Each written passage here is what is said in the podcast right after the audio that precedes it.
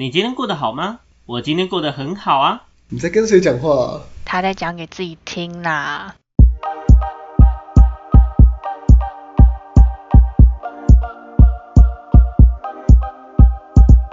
欢迎回到讲给自己听，我是今天的主持人阿鱼，我是阿亮，我是阿瑞。嘿、hey, 今天我们少了一位、hey, 对、hey, 我们今天只有三个，我们少了一位平常很搞威的小秋、hey, 好啦没有啦，他他都知道就是他也唱他是不是偏离主题了，传统，这已经传统了好不好？我们我们直接改主题了，我们今天主题先换掉，直接变成 diss 大会，而且是 diss, 只 diss 他而已，小秋 diss 大会，单单方面。好啦没有啦，大家也知道他业务反重嘛，就是他除了原本的工作之外，他自己也有一些额外的身份嘛，像他每次介绍的，没错，对，他自己介绍的。他现在不务正业在录这个，不知道录啥。对对对对对对对，没错，不务正业，所以他今天就是真的也，他真的没办法赶不回来，所以就说，那我们就我们三个来这样子。Okay, 好，所以这集是我们目前为止唯一一集没有他的、欸。呃，对啊对啊，我刚刚开录前我有跟阿亮提到，没错，对啊，唯一一部。好，我们不理他，我们直接切入我们的主题。好好 OK， 我们今天呢要来跟大家聊聊一下那个影集的部分。Oh. 之前有跟大家聊过电影，大家还记得吗？有，我都有看，大家都在听。有有有。对对对，我们那时候有就是以电影为主题嘛，去介绍这样。没错。然后诶、欸，哦，那那集不是我主持，好，那就不重要，不提了。没有啦，因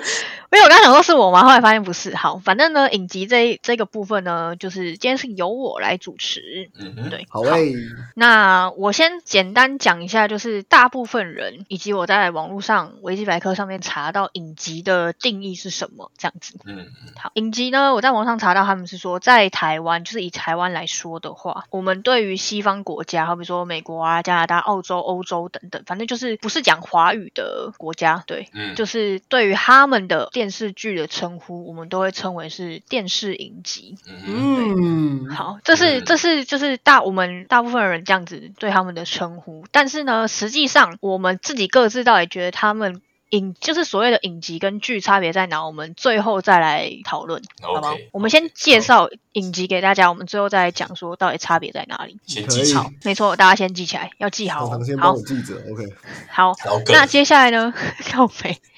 接下来我们就要来讲一下，就是两位有看过影集吗？有的。有啊，西洋跟那个西洋的东西一点出来哦，西洋西洋，OK OK， 好，那你们真的假的？没有，你等下讲很多，没有讲很多我就走，没有没有没有很多，你等下讲多一点，马上改口。对啊，好，那呃，你们还记得你们就是第一部看的影集，或者是说可能你现在想到最以前的影集是什么吗？呃，阿瑞先来好了。好，嗯，这一部是应该是在我国中的时候。看的，而且应该是跟阿宇同时期有看过的，应该叫做《新世纪福尔摩斯》哦， oh. 你还记得吗？ Oh. 是那时候是我们的国中那个我们之前讲过的那个奇葩电脑老师介绍给我们的，对。那那个的男主角是那个吗？就是那个康伯拜区啊，康伯拜区、哦、对对对，新的就是对希博士本人，对他他叫康伯拜区，就是、yeah. 就是那个就也对，就演希博士的那一位。最早以前的印象是那一部，再更早应该没有了，因为应该是只有国中的时候才会接触到，小学的时候应该是没有。对，所以你是有看完整部吗？整个系列吗？我只有看前三集，说实话。哦，所以哦 ，OK OK， 那我大概懂你的意思。好，那阿亮呢？其实我这边的话，我看的剧其实不是，我看的影集，我看的。我看影集其实很少，但是印象最深刻的还是大学大一的那个时候，因为我姐一直吵说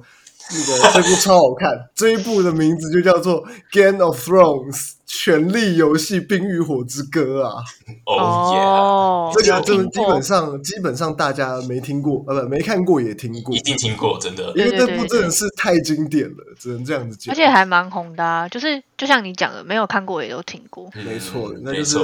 小说 也, 也很红，然后这个剧也是真的是非常的完美，可以这样讲，没有不没有完美，没有完美，但是哎、欸、对没有完美，吐槽一下并没有，就是第八八季的部分，那我们我们等一下再聊，我们等一下再聊。好，好，那我自己个人的话，其实，在阿瑞讲就是《新世纪福尔摩斯》之前，我自己的印象中，我自己啦，就是我印象最前面看过的影集，应该是呃，它是韩国的，韩国人拍的。哦它叫做女孩四亿，它的四就是呃一二三四的那个四，国字的四、嗯、对，然后亿的话是演绎的亿，应该是吧，就是密字旁的那个亿，你知道吗？密字旁，你说驿站的那个驿吗？哎、欸、不对，驿站是车。我我打在我们录音的，大家中文不好啊，我应该知道，我应该知道。聊天这边、就是、演绎的演绎，应该就是演绎的那个绎啦，但我演绎的绎，对，他只是把那个，对对，我也不知道怎么讲，演绎的绎。你拿演绎那个自动显示就会帮你选好这个这个这个这个意，对对对对、uh-huh. 但是但是如果真的就是就阿瑞的说法的话，那第一部确实应该就会是新世纪福尔摩斯这样子哦、oh, 对，如果是这样的话，印象中对对对，我真的确实也忘了，但是我们真的有看，而且还蛮好看的，对对对，大家都看很少，还没看完傻笑看一半哦，我是真的没有看完啊，他很诚实，对啊，真的很诚实，而且他他好像不止，他好像有三季吧，然后我第一季好像只有看到第三集，我就没有往下追了，对，就跑去打游戏了，对，傻眼，太诚实哦。好，那我们现在呢就要来进到我们，我觉得是这一集的重头戏，所以前面我就是简单带过、哦、好不好？我们现在开始就是要热烈讨论的时候，来来来，聊起来。好，接下来我要聊这个这个部分呢，就是最近你们有看什么影集呢？然后呢，请简单的剧情介绍一下。那我想要先从阿亮开始，先从我开始。其实我真的看得很少，马上打脸自己。但是我前面应该有提过，就是呃，之前有有一部叫做《汉尼拔》，那它的它的怎么讲，台台湾的翻译叫做《双面人魔》，对，大家有兴趣的话，对，应该也是有听过，之前有提过，对。但是汉尼拔他这个这个角色呢，他其实是呃，也是有一有一个就是一个著作，他其实就是一个红，就是有一部著就是一个作品叫《红龙》，他去改编的电视剧，嗯嗯，就是。小说吗？小说，它是一个小说、嗯、那可能还有一个东西呃，它也是后来有翻成电影，你们也可能听过，就是有一部叫做《沉默的羔羊》，它其实里面的角色就是在讲，就是以汉尼拔为主要的 人, 人物角色去、嗯、去呃，对，就讲他的故事，对对对，没错没错。那然后然后你说这句这部为什么我印象最深刻呢？就是因为它的里面的很多的那个画面，就是实在是太过于，它尽可能的还原那个现场，就是它其实就是各种凶杀案，因为它本身就是一个会吃人的，就是一个食人魔，可是它让人家呃很有反差感的是，它是一个非常绅士的食人魔，就是你想想看，一个西餐礼仪有没有？他这样子穿的非常，他就是打领带，然后呢，刀叉握的好好的，就是这样子，像平常我们吃牛排那样子去享用人的可能是器官啊，可能是肉，那个画面真的是看着有够舒服的。我就说舒服吗？正正正间那间接承认我是一个也是一个心理变态这样，但就是那部我觉得很就是怎么讲，就是那个情绪的渲染啊，画面的渲染，我觉得做得很到位。对，然后包含它呃里面可能里面还有一部分。但是在讲心理层面的，嗯，他会讲的，就是他其实你要讲说，你单纯看血腥的东西也可以看得到，然后你想看比较呃深层心理那一块的东西，他其实你去用心去看，其实也有很多的反馈，也有很多的收获。这样，嗯，这是我大学的时候，因为那时候呃没什么事情，时间很闲，然后哎这部分有兴趣，然后就 Netflix 上面就就爽看一波，直接就把三季这样全部追完。那总共几季？三季？他好像目前就是三季，因为后面好像因为。收视率低落的感觉，太太恶了，太砍了。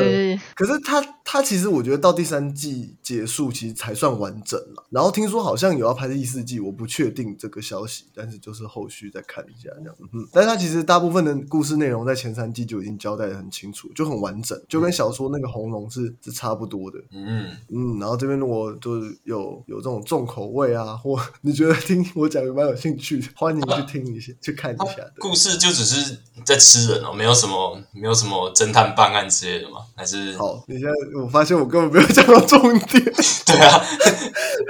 好，真的是很会介绍哎、欸，真的是很会介绍哎、欸、，fuck。里面呢，好，其实他我我都忘记简介，我从头开始先讲自己感。好，他其实就是围绕着，其实里面就有两个两个主角，就是第一位就刚才介绍过，就是汉尼拔本人，他是一个，嗯、他其实在里面的职业，他是一个非常专业的心理医生，但是他同时又具备另外一个身份，就是我们刚才讲的一个食人狂魔，所以他其实在人类社会中，他是非常高地位。你你知道，心理心理医生是一个让人觉得很尊敬的职业嘛，所以他在这个社会这个社交的过程中，他其实就是。非常正常，非常有气质，嗯，对，你完全不会想到说干他是一个变态杀人狂，大概是这种概念。好，那这边就有另外一个主角，就是跟他算是算是基本上有在看 B L 的，就是会把他弄成是 V P 啊。对，另外一个主角是我们的，他是一个连 F B I 调查、呃、他是特别探员，对对对，那他里面就是他们两个都是非常聪明的，就是高智商的人。那这个 F B I 的探员呢，他有一个呃特别的能力，就是他可以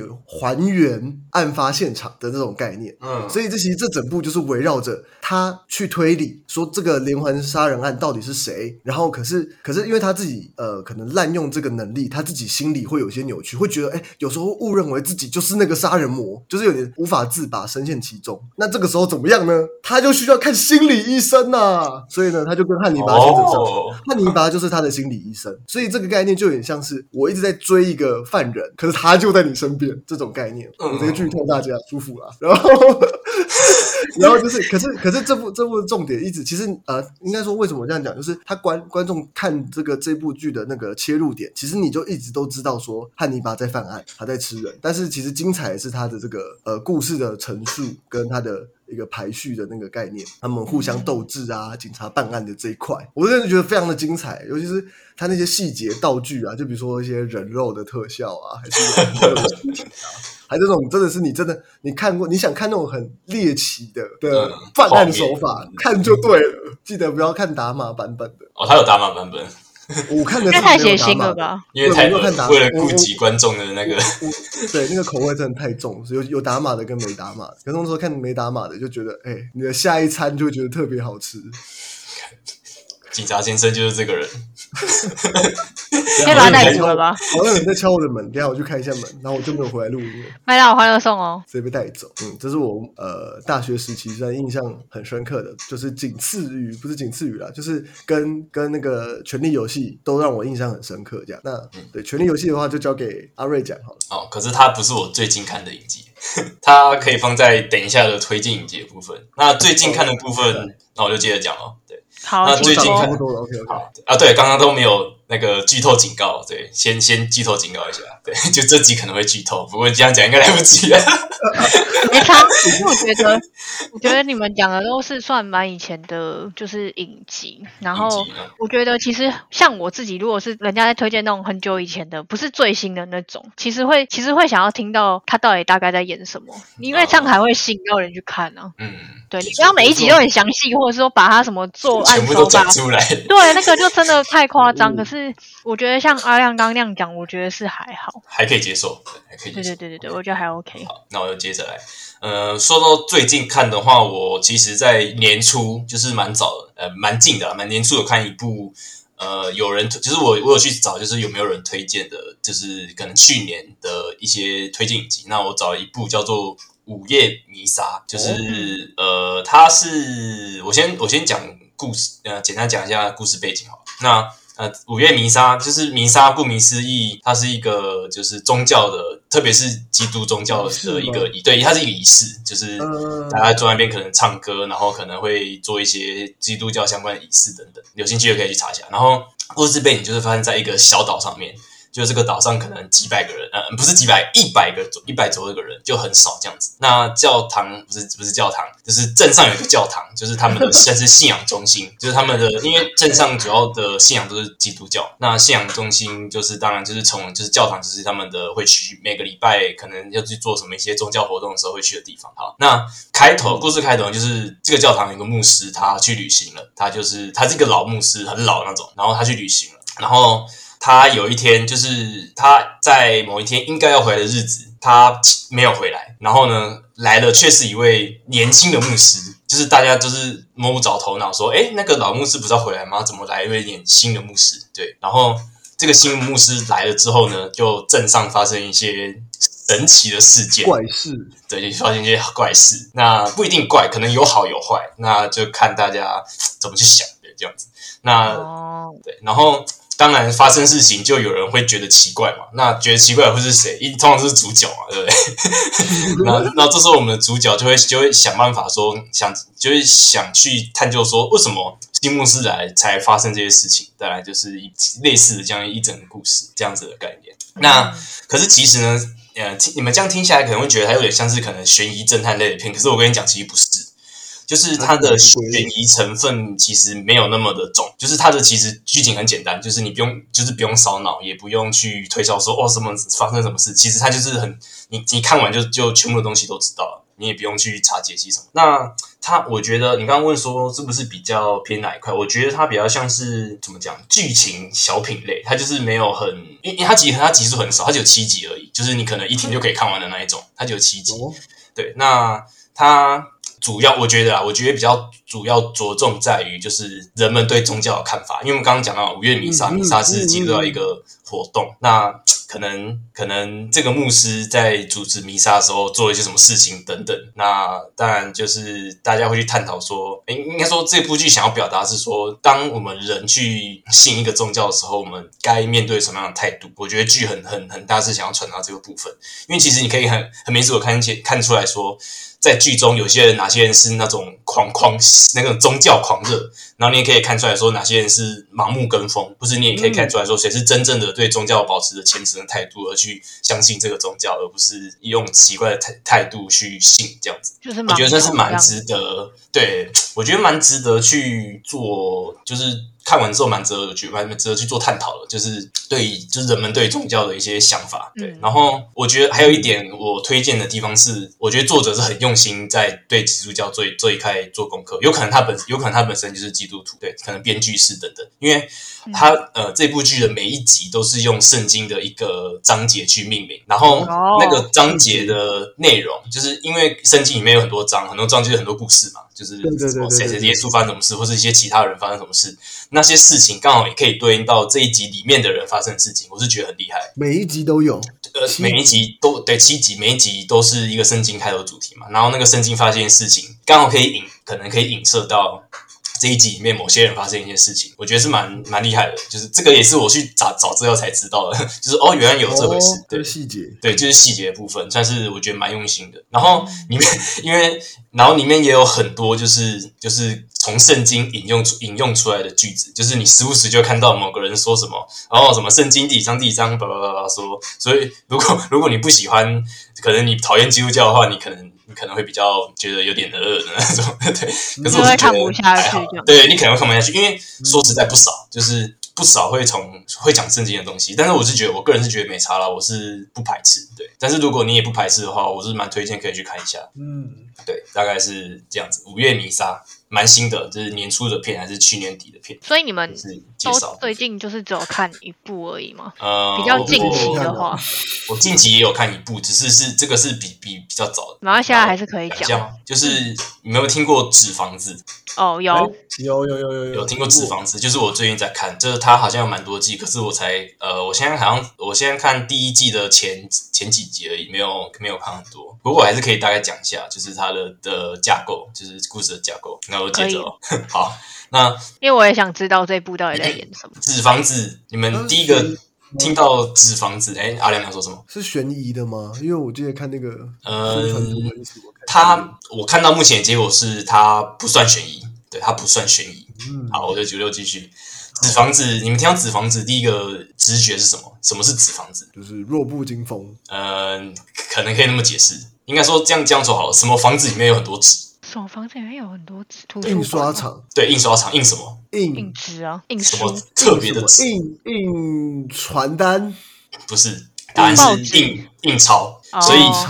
其实这故事很简单，就是一群人要去抢一个印钞厂，然后而发生的故事，非常简单，就是这样子。那细节部分没关系，我可以稍微讲一下。它当然不是单单纯粹粹粹的抢劫的影集而已，不然这样就太无聊了。他，我觉得我我看到目前为止，我觉得他比较厉害的地方是，就是抢劫这一群人，就是当然是有幕后主谋跟那些执行的人嘛。那、嗯、这个幕后主谋就是训练他旗下那些要去抢劫的人去抢这些印钞厂，然后就是看似一切都是天衣无缝，就是哦什么什么布局，然后做什么事之后要干嘛什么之类的，然后进去抢劫，然后当然事情不会那么的顺利，就是会有一些。奇怪的也不是奇怪，就是一些人为因素在在里面捣乱了他们抢劫的过程。对，那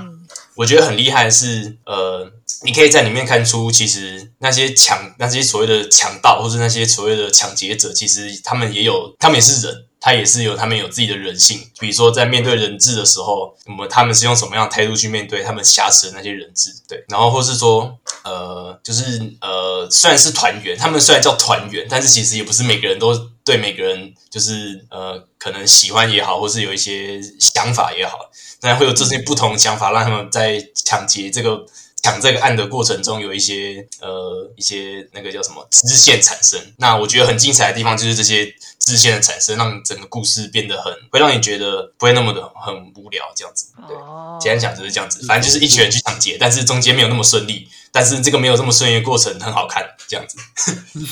它有很多集吗？它呃，目第一季是十三集，然后它好像有五季吧，对。所以它每一季都是不同的抢案哦。其实我不知道诶、欸，目前好像还没看完，我还没看完。对，好像前一二季是还是在讲同一个事件，就是强硬造场事件。那后面我就不清楚了。哦，大概是这样子。了解。好，那阿亮还有没有要补充的？就是除了你刚刚说的那部之外，你有就是有别的要再补充吗？没有。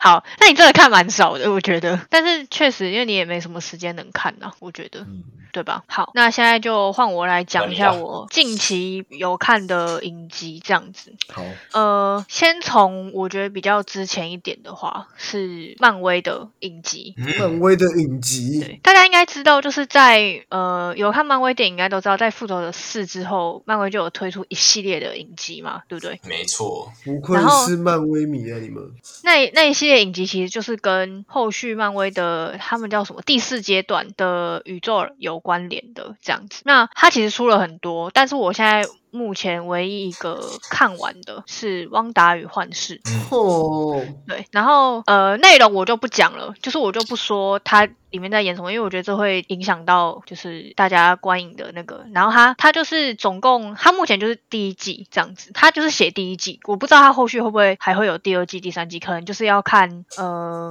后续漫威电影的发展这样子。然后它总共有九集，然后我必须说是，其实我一开始看的时候，我觉得我有点看。看不懂，就是我一开始其实没有搞懂他到底他的好比说时空背景啊什么的，就是到底在干嘛这样。然后可是其实你看到大概第第四第三集的尾巴接第四集的时候，你就会知道到底是怎么样的一个状况这样子。然后我觉得它蛮烧脑的，就是其实我那时候在看的时候，我就一直跟我闺蜜讲说，我觉得它比电影还烧脑了。就是它真的东西，我觉得它资讯量蛮大的，说实话，就是因为它要跟后面的电影做连接嘛，那相对它的东西就会给的比较多，然后资讯量蛮大的，对。然后它也是就是有好笑的成分，但是到后期其实就会变得比较就是严肃一点，对，我觉得有点严肃，但是不会让你觉得到很沉闷或什么的，看不下去的那种。对，然后很好看，而且我觉得如果你是真的有在追漫威的人，电影的人，确实这些影集都要看，因为它真的跟后续的电影都会有关联。资讯量很重要啊。对，就是真的会有关联，所以漫威才会搞这一套。我觉得就是可能因为很多东西像这样子，他不可能为了这样然后拍成一个电影，或者是说其实电影的时间他、嗯、没有办法把故事讲清楚，因为像我讲《汪达与幻视》，对，他光是第九集就是最后一集，他就已经快一个小时了。那你看他有九集哦，啊、看个电影也差不多一个小时多。对啊，他不可能就是为了这个去拍一部电影，说他当然就把它做成影集的方式，他也可以讲的比较详细一点。我觉得这样对于对观看。观影人来讲也比较好，而且你可以一直重复的去看或什么的，对。然后这个是我比较之前一点在看的，然后再再过来的话，就是我是看那个《艾蜜莉在巴黎》第二季，就是他出第二季，对，这一部我之前好像也有稍微提到过，对，反正呃，他他就是我就不讲第二季的内容，第一季的内容就是反正女主角就叫艾蜜莉，然后她是一个美国人，然后她是在一个我记得好像是应该算是行销公司吗？就是他们要帮忙去呃帮他们顾客去做广。广告啊，或是去办一些活动，就是实际的那种活动，宣传活动这样子。嗯、然后呢，他是美国人，然后他后来跑去法国。那他跑去法国的原因是因为原本其实是他的主管要去他们法国的算是分公司去做，就是那怎么讲，就是出差啦，就是可能是顺便要去协助他们，然后也可能要顺便就是监督他们的营运的状况或什么类似这样子。对，但是因为他们主管就是怀孕了，所以就没有办法去，所以就变成是他去这样。然后我在前面几集也有提到他的内容，就是。他主要是在讲美国跟法国的差异，然后也是把法国的一些比较血淋淋，对，比较就是不是大家所想象的，对，就是带给大家。因为我们之前就有讲过嘛，大家对于法国的想法就是浪漫，有没有很浪漫的那种感觉、嗯、可是其实就是他像他在第一季的时候就是真的很专注的在把这些东西提出来，就是美国跟法国差异啊，然后法国现实它到底是这个国家或者是这个风情到底是怎么样的这样。那当然他到第二季还是有提到，但是呃，相对比起第一季，我觉得第二季就比较着重在于女主角的感情方面，对，感情方面，对，其实他第一季就有，但是呃，他我觉得他那时候可以造成这么大轰动，就是因为他真的每个部分都拿捏的蛮好，就是不管是感情这一块，还是说他真正想表达的一些真的是文化差异这一块，就是分量是拿捏的很 OK 的。但是到了第二季，其实就会变成是因为大家都还是会想知道女主角到底最后她的感情会是就是讲落谁家这样子，所以当然第二季就会比较着重在这一块。但是就是嗯，可能第一季是五五分，然后可能到了第二季就会变得有点六四分、嗯、对。那他前一阵子也宣布就是说他们要拍第三跟第四季，哇，然后我就觉得拍两集，对，然后我就觉得头很痛，因为就表示说他的感情的事情要多拍等于两季的时间，还要再还要再拖很久、嗯、对，就是我我就除非除非说他的三四季就是是别人的故事，就是有穿插一些别人的故事，那我就觉得 OK。 因为你们其实你们自己去查，就是他的第二季的就是那叫什么影评嘛，就是大家看完的心得、嗯、其实就会说其实女主角是一个绿茶婊，我就觉得蛮好笑的，但是我自己其实也蛮认同的，就是我自己看完我也觉得好、啊、对对对，还蛮好笑的。反正大家可以去看，我觉得这部其实真的还不错啦。第二第一季可以就是真的蛮就是带给大家蛮震撼的一个感觉，第二季就是、嗯，好笑轻松这样看就好了、嗯嗯、对。然后再来的话是这一部的话是我从昨天才看，因为它是昨天才才进了才上到 Netflix 上面的，哇，超新耶。对，然后它的话其实对我来讲蛮特别，因为它是一部日剧，就它是日本影集、嗯、对，然后它是漫画改编，它的名字叫做金鱼妻，我不知道你们有没有听过，反正它是漫画改编，然后它是它算是成人的影集，然后它主要的应该是说他漫画的内容就是主要是在讲就是日本的怎么讲啊，他们的男女地位吗，就是女生在结婚之后、嗯、地位就会下降下降、啊、没错，对，这个大家应该都多少听过一点这样子。对，那他这部主要就是在说呃，每他们有很多对夫妻，然后女生的角色都会是比较是真的就是被压到很下面那种感觉，当然也有是有被暴卑微，对，然后也有被也有被暴力的，或者是说、嗯、老公是一些有奇怪的癖好或什么之类的，就是类似类似对。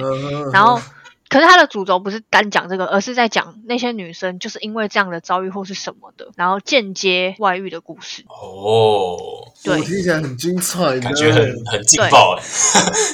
对，然后他的影集目前第一季就是总共有八集，我记得好像是八集，然后他就是挑了六对呃夫夫妻出来讲这样子。那可是他主要还是会有一个呃主主要贯穿整剧的一对夫妻就对了，对，嗯。然后他他跟漫画不一样的点是呃，因为我这样讲好，男女主角就是那对贯穿全剧的夫妻嘛，然后女主角就是因为她是有点被男生就是暴力对待，然后因为反正就是被软禁那种感觉类似，然后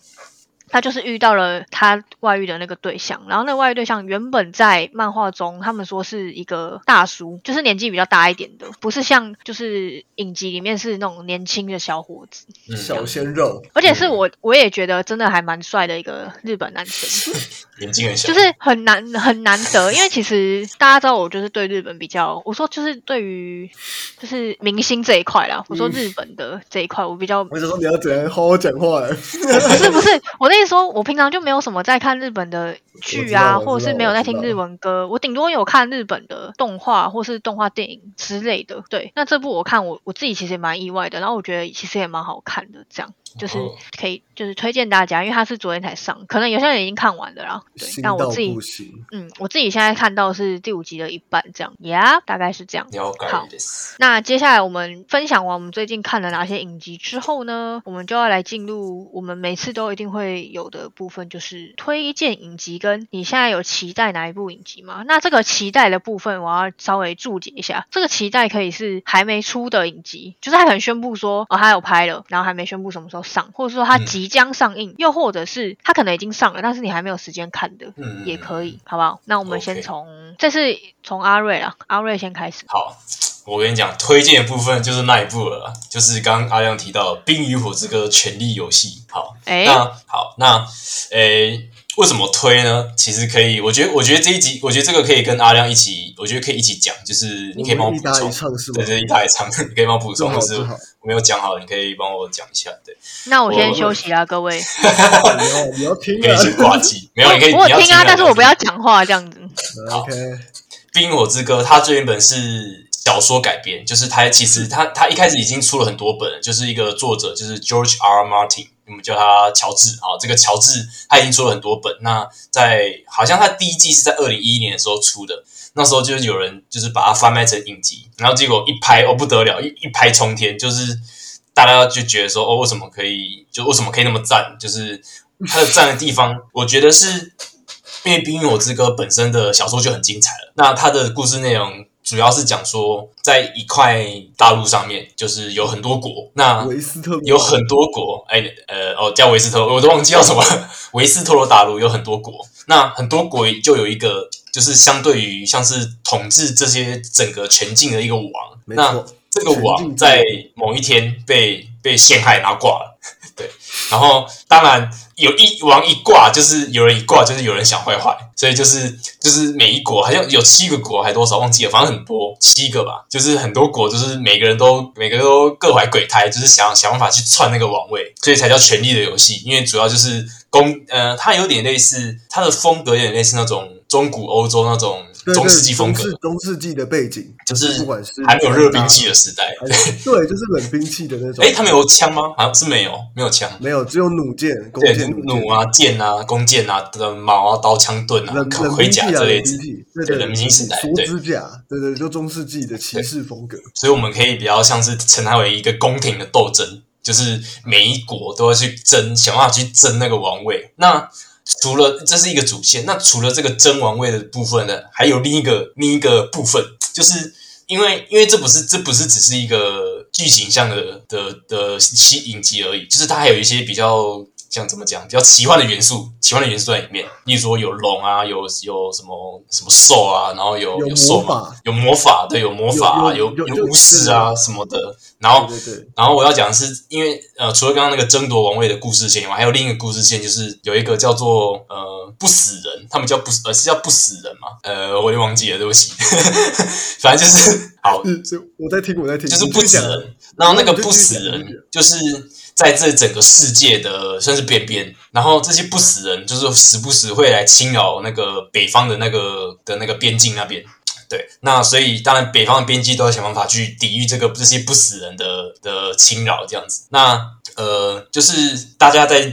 风风火火争夺这个王位的同时，就不死人的那个的脚步也一步一步踏进了这个土地里面。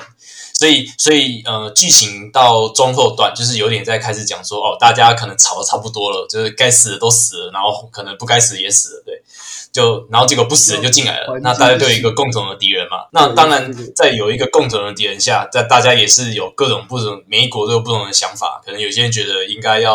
好好去去对付他，然后有些人觉得说我才来得了你，那个都假的，我想只好好好的去抢去争夺我的王位等等。就是彼此间勾心斗角啊，什么国家的一些斗争，什么政治角力什么的哦，很很庞大。就是这个就是他整个的世界观这样子。没错，世界观的部分是这样。你要补充的吗？没有，我觉得你讲的蛮好的。没有，对啊。好，那世界观的部分你可以继续讲，继续讲。以以剧就是以影集里面来说，它有主要的两，它以聚焦在两个家庭去描写这个故事。第一个叫做史塔克家庭，然后我们姑且叫他狼家，因为他的这个这个家族的代表就是狼，对。然后另一个叫另一个叫做兰尼斯特，是兰尼斯特吗？兰尼斯特，对，兰尼斯特，兰尼斯特家族，他的叫狮家，对，他是家徽是狮子。呃，故事的呃剧应该在剧里面的那个聚焦就是史塔克家族跟兰尼斯特家族，狼狼家跟施家两家的，以这两家的角度去出发。然后史塔克家族在里面有点像是正派代表，然后兰尼斯特家族有点类似反派的存在，就是因为里面就是当然这是兰尼斯特家族做了一些不好的事情，对史塔克家族做一些不好的事情，然后等等之类的。这是剧情的的开头啊，开头就是聚焦这两个。但是我觉得很很值得、很厉害的就是，因为世界观很大，所以不会只有看到这两家的故事。还会有其他国度的故事，例如说有那个 Greyjoy， 就是那个格雷乔伊家族，就是一个也有点类似那个海海航海的那个家族，他们有他们的故事，就是他们的人的性格是怎样，比如说因为他们是海上嘛，所以他们可能可能个性比较什么不屈等等之类的。然后也有另一个家族叫那个高庭，呃 High Garden， 就是有点类似那种贵族，就是每个人都是每个人都是那种公子哥跟姑娘那种那种那种样子出来，对对对 对, 对，那就是有各种这种不同家族，就是让你觉得每一个设定的故事都很很精细，然后很很有代入感，就是很让你了解，就每个角色都很有每个角色家族等等的的的那个故事面都很有深度，这样子。没错。然后呃，我觉得呃，我觉得还有一个就是奠定这个《冰与火之歌》成为经典的一个的重点。就是他们的故事真的是太血淋淋了。这个血淋淋，怎么叫血淋淋？就是说，比如说，除了视觉上的血淋淋，因为有些有些方面是蛮蛮血腥，例如说砍头，就是真的是在你面前直接砍下来等等。好，那这个故事血淋淋的地方就是他们的剧情转折变化非常让你意想不到。比如说，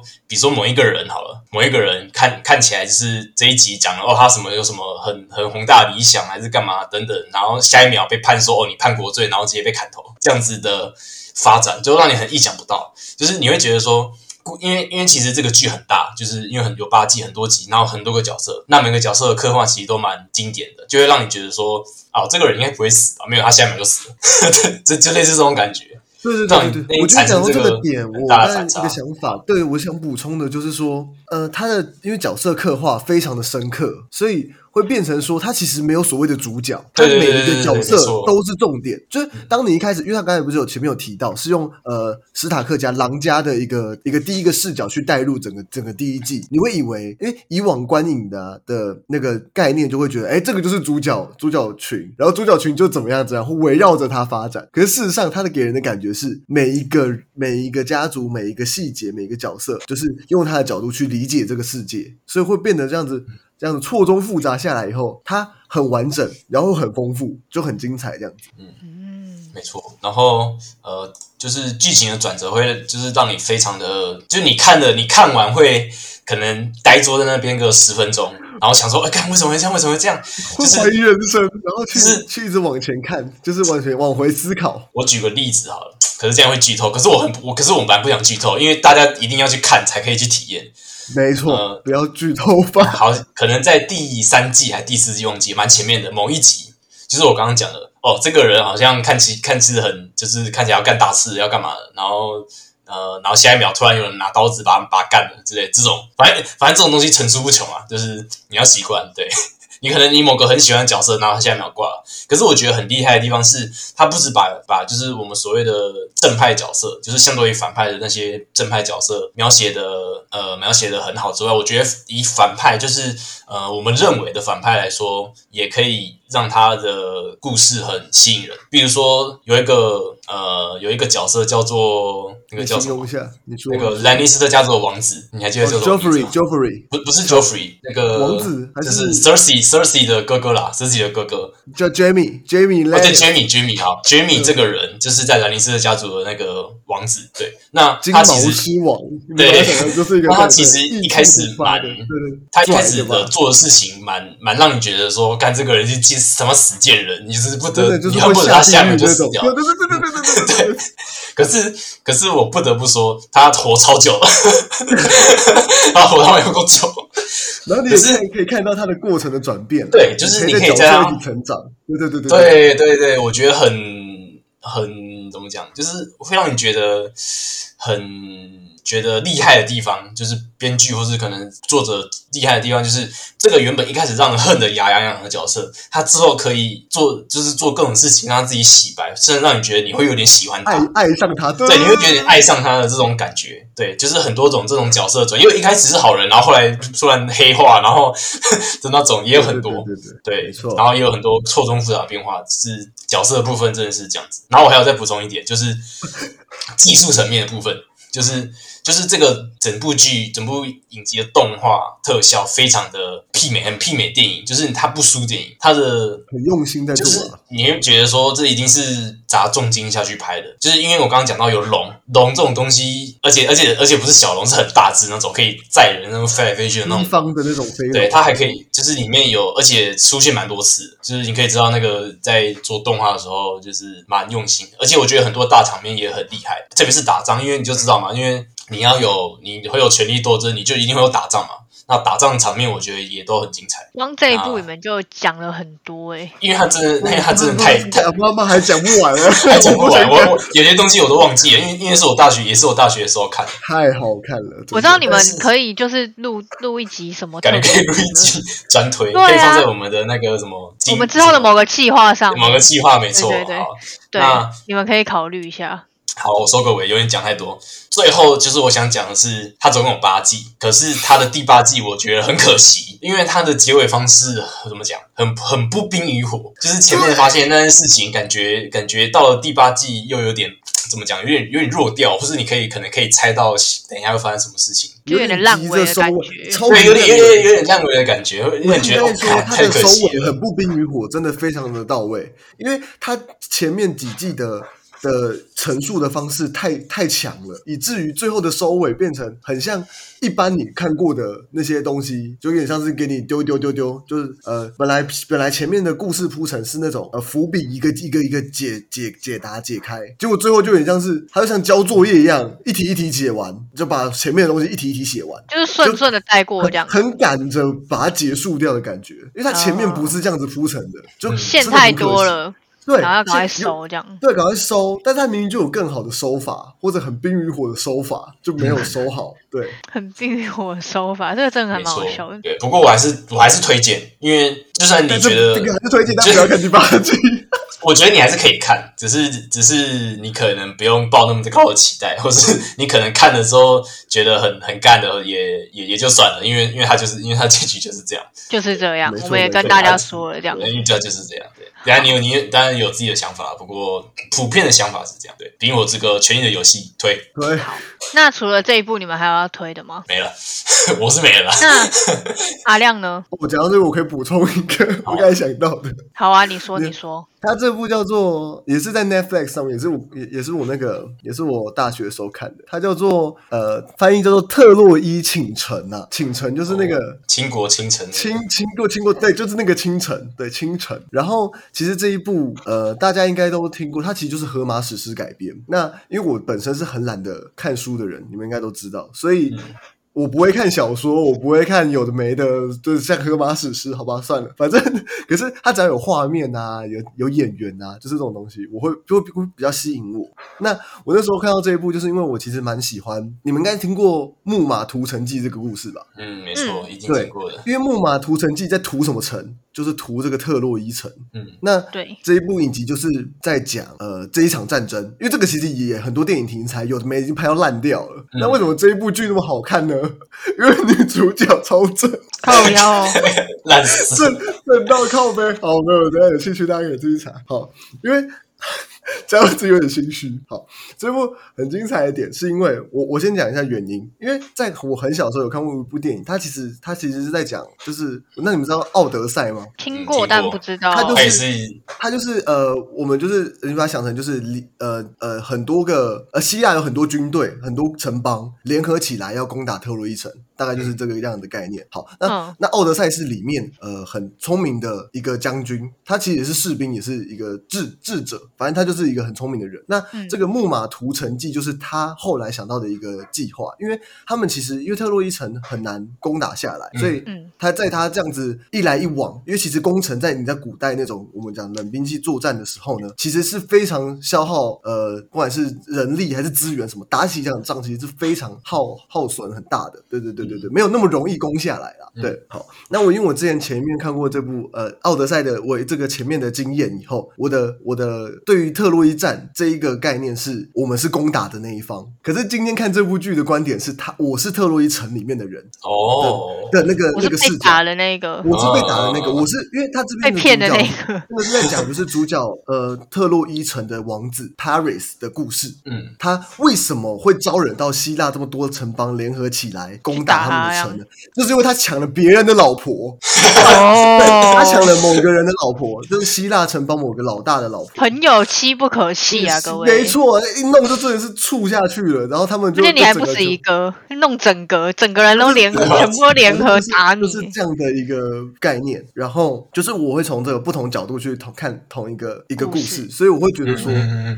好像有时候我们在看事情的角度呢，你有时候一件事情。你用两派两边的不同的角度去诠释的时候会完全不一样的感觉、嗯、对，这就是我很推的原因，是是因为我自己是觉得他在给我看到另外一个东西啦。然后当然他的对除了除了演员很正很正以外，我觉得他整部剧其实也是蛮用心在拍摄上面的，而且还有一些新的一些动画的东西，我觉得也结合的挺好的、嗯、特洛伊清晨这样子，所以所以结局就是特洛伊城被打爆这样子特洛伊城最后就被木马工程给给攻下来了哦、对, 对这个这个东西其实就我就不多不多赘述了，因为其实这个东西历史就是这样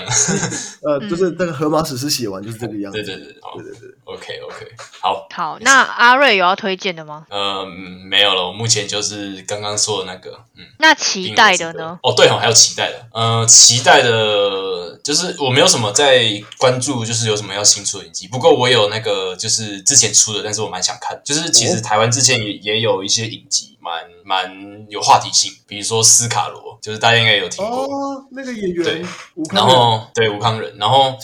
除了斯卡罗以外，还有另一部叫《国际桥牌社》哦，这我知道，这两部我都知道。对，《国际桥牌社》也是蛮红的。的那我、嗯、这两部我比较想看的是《国际桥牌社》，因为他讲了台湾的，他是把台湾的，就是。算是台湾史的一个过程，然后把它拍下来，就是这个比较偏向于近代啦、嗯斯卡罗可能比较以前，那国际桥牌社可能比较近代一点。斯卡罗是日治那个时候吧，日本对，因为有一些原住民的故事，对，斯卡罗对对对对对。然后国际桥牌社，国际桥牌社是比较已经民国的时候了，就是、可能光复后的故事，可能有讲一些国民党很早期的那那些故事。哦，对对对对。对，然后对我蛮想蛮蛮想看的国际桥牌社，因为。听网上普遍评价也是也是很不错，就是以以以剧情来说，也是也是很赞的那一种，就是我也蛮蛮想去看的，也可以顺便了解一下台湾史这样。对啊，确实。对，国际桥牌社推，也没有推啦，呃，期待，期待，期待，期待，想看这样，想看。好，那阿亮呢？因为其实我本身看的很少，然后其实你说有兴趣的话，其实也因为我觉得有时间上的压力，所以就也也还好。就是没有特别期待哪些，当然就哪一天心血来潮，可能也是就是会去找一下吧。你会想，那你会想比较看想看哪一个哪一种种类的影集？我会我会想看的是，我会想完整看完的类型，通常都是会需要动脑的，或者让你可以更多反思的，我才会去把它看完。那如果、嗯、我今天想要看爽的，我就不会看影集了吧？我当然哦，对啊，我今天想，我今天有比如说我有一两个小时可以放松，我就找一部爽片看一下就没了。对，但如果我今天真的要看剧，我会想有点像是用这种方式去得到新的思考思考角度啊什么的。那种那种内容之类的这样，那种那种内容的影集大概是这样。那我觉得你可以去看我刚刚有讲到的《午夜弥撒》哦，对啊对啊，你那个讲我蛮有兴趣的，因为我觉得宗教这个东西一直都还蛮蛮值得，其实大家都应该要去思考去思考一下，对对对对，嗯，就是宗教。因为虽然你说你说没有信，就是没有宗教什么的，可是活着一定多少有些信仰之类的。对对对对，你就算无神论，你还是有信仰的，所以就用你自己的角度去切入，这样。我就刚才听完了，所以其实之后有空如果要看，对，就是刚才阿瑞推的那个。其实你放假你你就可以直接找他七集，一集差不多一个小时左右，哦、一天就看完。像我一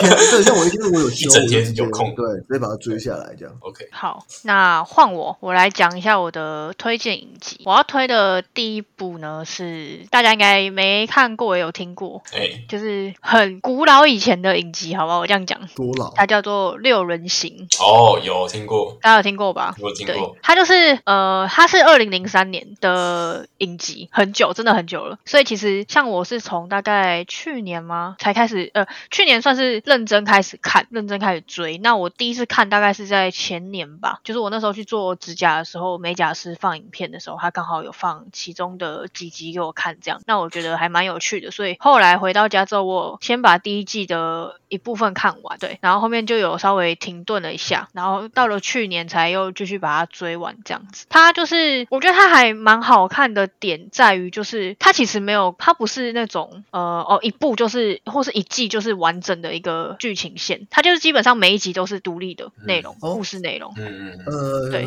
顶多有时候就是可能两集，就是上下集。如果这一集就是内容比较多的话，但基本上它都会是就是每一集的主题都是分开的，但是可能它里面提到的东西会跟之前的东西会有重叠到，毕竟因为它就是有点像是在记录他们的生活，所以它不会说换了一集之后就好像前面什么事情都没有发生过一样，对，它还是会有前后呼应的部分，连贯性的稍微，对对对，然后它总共有十季然后就完结了，然后它每一季的平均都有二十三集，只有第十季只有十七集而已。我靠，那超多的耶，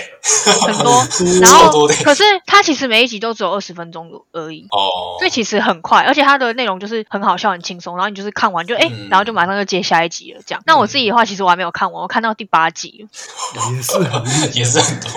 对，然后我记得他好像是去年的年底嘛，忘记是他们的几周年还是怎样，反正他们就就是六人有重聚，然后他们就拍了一个算是综艺节目吗？就是应该是说它是一个特别节目，就是他们把六位主角找回来，然后把那个造景那些特定的那些很经典的那些部场景，因为他们其实会出现的场景不多，主要就是公寓跟公园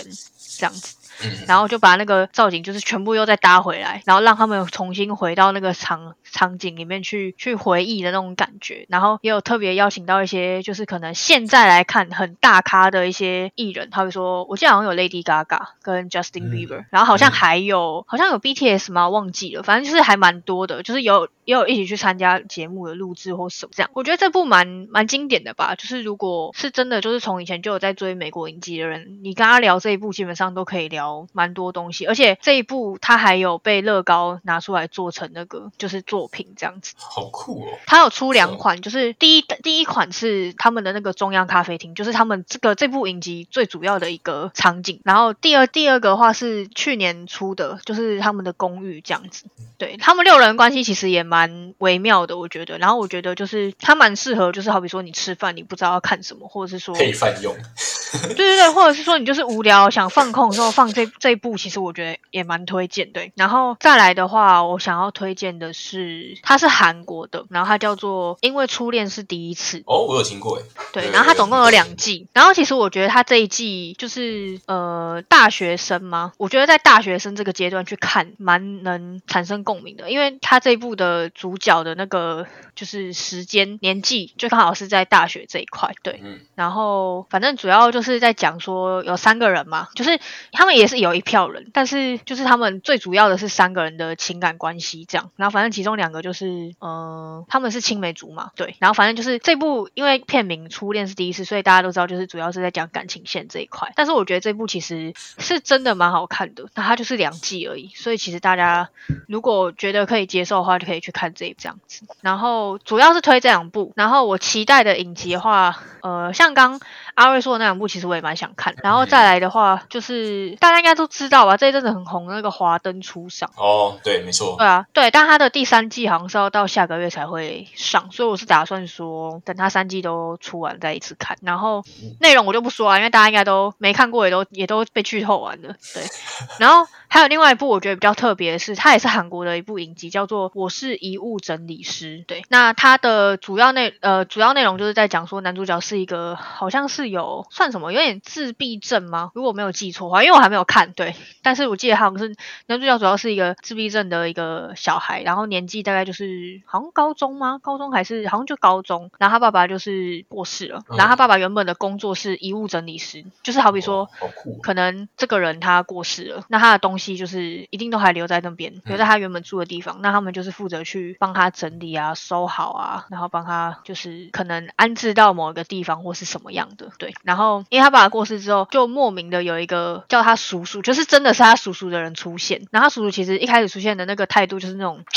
痞痞的这样子，然后中间就是透过跟男主角的一些互动跟他们去做的这个工作，因为男主角就是延续他爸爸的工作这样，然后从这中间就是可能得到一些领悟或什么的吧，然后也重新更认识这个小孩其实是蛮细心啊或什么的，类似这样的一个故事这样，然后好像是一个蛮温馨感人的对对对对对，它就是一个温馨感人的故事这样。对，所以如果期待的话是这两部没错。好，最后一部分呢我们就速速好不好，我们这集也是讲了很多，那最后要来讲一下影集跟剧的差，跟我来做一个小结。那阿瑞你有对于这两者的差别有什么想法吗？我觉得很这两个词啊，影集跟所谓的剧有一个非常决定性的差异，就是有没有分季。比如说好了，《夜市人生》之前台湾蛮红的一部那个乡土剧，它没有季的分别，就是它就是一整、嗯、一整超大段的时间就是在播这个夜市人生，然后可能一次的集数就超多，可能四十几集、五十集这种。对，那影集不一样，影集是可能这一季可能呃呃，他们就叫季啦，就是一个 season， 一个 season 就是放这几这些集数，然后可能这些集数播完了，然后可能会有下一季的，会有下一季的出现。那这一季的出现，可能跟前面的有关，可能跟前面的有关，就是也也是一个故事这样子，就是会有会有所谓的季度的分别。那如果只有一季的话，我还是不会加剧，因为一季不可能像剧的篇幅那么多那么长，嗯，顶多顶多二十集，二十集其实是已经算多了。但是像连续剧或是偶像剧基本上都是超多集，超过二十以上，一定超过二十以上。对、嗯、我的想法是这样子，最主要的差别就是有没有季度的分别。好，你觉得就是季度的分别，那没错。阿亮有什么想法吗？没有，没有什么好补充。好，那我就我就